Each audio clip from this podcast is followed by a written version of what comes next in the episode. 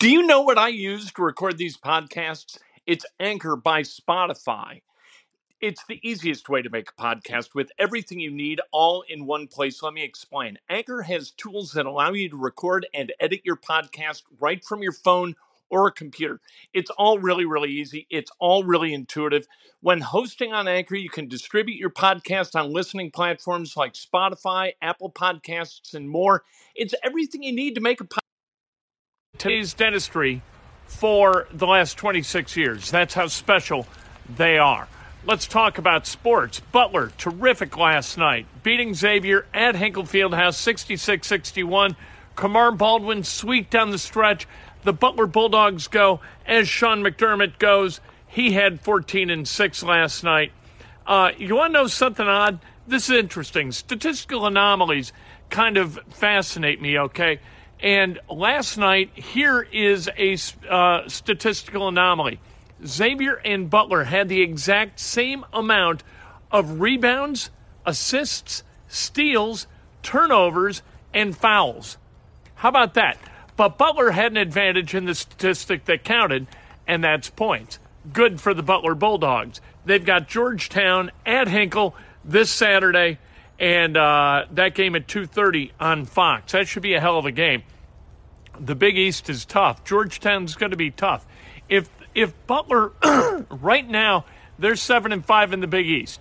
If they can beat the teams that they're supposed to at home depaul georgetown and in st john's they go 10 and 8 in the big east and they get a nice seed in the ncaa tournament probably a 5 or a 6 seed That'd be a terrific bounce back season for LaVall Jordan and the Butler Bulldogs. Pacers last night, really good. Who saw that coming? They're playing against the Milwaukee Bucks, and I know the Bucks didn't have Antetokounmpo, but still, you know what? Bucks are really, really good with or without Antetokounmpo. Last night, Pacers got over on them 118 111. They led by as many, I think it's 25, uh, minus the third quarter where the Pacers were outscored 26 14. They played outstanding basketball. Brogdon was really, really good down the stretch. Uh, Sabonis was good, but the star of the night was TJ Warren. TJ Warren hit 16 of 19 field goal attempts, scored 35 points. Here's the important part of this, and I've told you about this for weeks. In fact, more than weeks. This goes back to last year before Oladipo got hurt. When Oladipo shoots less then one takes less than one field goal attempt per two minutes of game action. The Pacers win at an 84% clip. That's over the course of his entire stretch with the Pacers, not just since he came back from the uh, from the injury. When he shoots more than once every two minutes, the Pacers they they are about 50-50 in fact, almost exactly 50 50 to win. So it's 84% when he shoots less than once per two minutes, against 50% when he shoots more than that. Victor Oladipo says, hey, don't overthink basketball. You don't have to overthink to shoot just a little bit less and put your team in a position to win. He's not that kind of guy. He's not, boys, climb on my back. I'm going to carry you to a W. That's not Victor Oladipo. When Oladipo is part of what goes on, instead of the focus of what goes on, he's really, really good, and the Pacers are really, really good. Vic, seven shots last night in 29 minutes. Good for him. Tonight, 8 o'clock at Simon Skjodt Assembly Hall, Indiana, I think, is playing for its basketball soul and, and playing for its season. And if it doesn't show some soul, they got no chance to win. Uh, incredibly, Indiana's favored in this game. Like last night with the Pacers and the Bucks, right? That was kind of confounding. The Bucks were only a point and a half favorite, and, and I thought, my God, seems like a gift from the Vegas gods. Well, it wasn't because the Pacers showed up. They played exceptionally well, and they got the win outright. Tonight, the uh, the Hoosiers are a point and a half favorite and you look at it and you say, what the hell's going on here? They've lost their last four games. They've lost their last three by an average of 12 points and no less than nine points. Who is setting these uh, these the the points?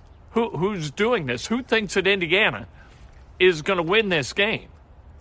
Nobody in their right mind, right? Well, last night kind of the same deal with the Bucks and the Pacers. Maybe they know something. We hope that they know something because IU needs a needs a W in the worst way. Indiana's got to win this game. If they don't, they fall to five and eight in the Big Ten, and five and eight is not going to get you to ten and ten. It's just not. Not with the schedule that Indiana's got. They've got uh, three home games left after tonight. Wisconsin and Minnesota, they can beat. Penn State, that's going to be a little bit tough. Getting from five wins to ten wins with with uh, with three home games left, that is going to be it's going to be difficult as it is. But if you don't win tonight, you have no opportunity whatsoever to get this done. And Iowa is no picnic, no walk in the park. Luka Garza is really, really good. National Player of the Year candidate, certainly. Um, you, you've got guys who can flat out shoot, like Fredrick is a terrific shooter, like a, a 45% three point shooter. Wieskamp is really, really good. And as you look at that Iowa team and you look at the breakdown, they've only won once on the road in Big Ten play. They beat Northwestern on the road, so that barely counts. But you look at them statistically, and and it must be on defense because Garza scores on the road, Fredrick scores on the road. Wieskamp does what he does, scoring a little bit, dishing a little bit, rebounding a little bit. He does that on the road as well as he does at home.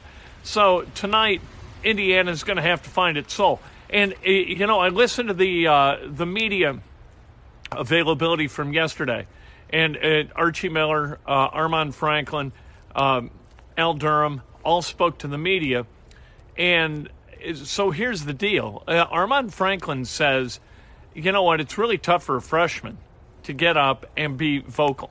You know what? It's really tough for anybody to do it if if you're not wired to do it. If you're not that kind of guy you got to get out of your comfort zone. That's what college is all about. Armaan, get over it. This team needs a leader. Why not you? Stand up, demand stuff. Anybody that doesn't like it, they can get the hell out. Indiana needs somebody to stand up and hold people accountable and demand excellence. And if not you, then who? Because Indiana right now is playing disconnected basketball on both ends. They got to find a way to connect. If they do that, they can beat Iowa. If they don't do that, they can't beat anybody left on their schedule. Indiana basketball deserves better from Indiana basketball than it's getting from Indiana basketball. You didn't come to Bloomington to, to watch other guys screw stuff up. So stand up, demand better, let's go. That starts tonight, 8 o'clock Simon Skjodt Assembly Hall against Iowa. What a beautiful morning, right? It's just absolutely gorgeous. You know, snow's a pain in the ass, but it sure is pretty. Uh, the Cubs, they signed Jason Kip, uh, uh, Kipnis yesterday to a minor league deal. Kipnis, of course, two time All Star second baseman for the Indians. He's 32 years old. He's got injury issues, all of this stuff. Uh, the Cubs really don't know what, the what the hell they're doing at second base. Uh, you, have got Nico Hoerner, You've got Daniel Descalso, whose name is being bandied about as a potential starting second baseman. Man, I'm telling you, if Descalso starts at second for you, you got a problem. You are not going to win more than you lose. That that is a given. You got to figure that out. You don't know who the, the fifth starter is. You don't know who the starting center fielder is. You don't know who the starting second baseman is. The Cubs a little bit wobbly. I liked what Kyle Schwarber had to say yesterday about leadership and about David Ross holding guys accountable. Rizzo, too. That's what's got to happen. It's got to get a little bit uncomfortable in order for this team to become disciplined again. Uh, the Carmel girls uh, swim and diving team, they're going to go for their 34th consecutive state championship beginning tomorrow at the Natatorium. They are fascinating. The, the culture of excellence that Carmel has built – within that program is phenomenal. They are really fun to watch. They are machines, man. I don't know what it is. I don't know what they got in Carmel. I know they get some people coming in from all over the place to swim there. Once you have success, people want to be part of the success. That's part of what makes Carmel really successful. All right? They are a magnet for really, really good swimmers and divers. But uh, boy, oh boy, are they really, really, really good and, and fun to watch. It, it's not a well attended event, other than like parents and friends. I cannot recommend it highly enough. There is almost constant action at the natatorium during the swimming and diving uh, high school state championships. So get out there and watch Carmel do the unprecedented, and, and that's win a 34th consecutive state championship. Let's celebrate some birthdays today. The great Terry Stacy celebrating a birthday. How's it? Uh, what's it feel like to be to be uh, that much older than me, Ter? Um, John Kramer, happy birthday. Dan Heath, happy birthday. Charles Keene, happy birthday. The great Howard Opperman, happy birthday. Dale Hanson, J- Jason Lancer, happy birthday. The great Kathy Moore, uh, Dean Payton, Angeline Hickey, Angelina Hickey, Ed Bryan, Doc Madden, Ed Forbes, Doug England, and Will Hildebrand. Happy birthday. If today's your birthday, celebrate like hell. If it's not your birthday, celebrate somebody else. That's best done with an honest and specific compliment. Today, Sports Nothing But Sports, we're going to preview IU Iowa. This is nut cutting time. This is when it either comes together or it falls apart. That's what Indiana has on the line tonight as it takes on Iowa. Iowa, like I said, one win on the road in Big Ten play at Northwestern. This is a game that Indiana can go get. But if I were an investor and the line is Indiana favored by a point and a half, I ain't betting on Indiana, brother. I am not an investor, and it's a good thing because I lost my ass last night betting against the Pacers. Not betting against Indiana tonight. Uh, but I'm not saying that you either should or shouldn't. It's going to be a hell of a game and a lot of fun.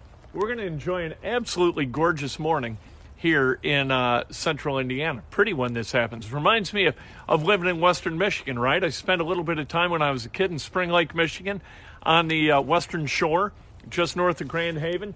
It looked like this literally the entire winter. It was fantastic. We'll talk to you at 3 o'clock. Sports, nothing but sports.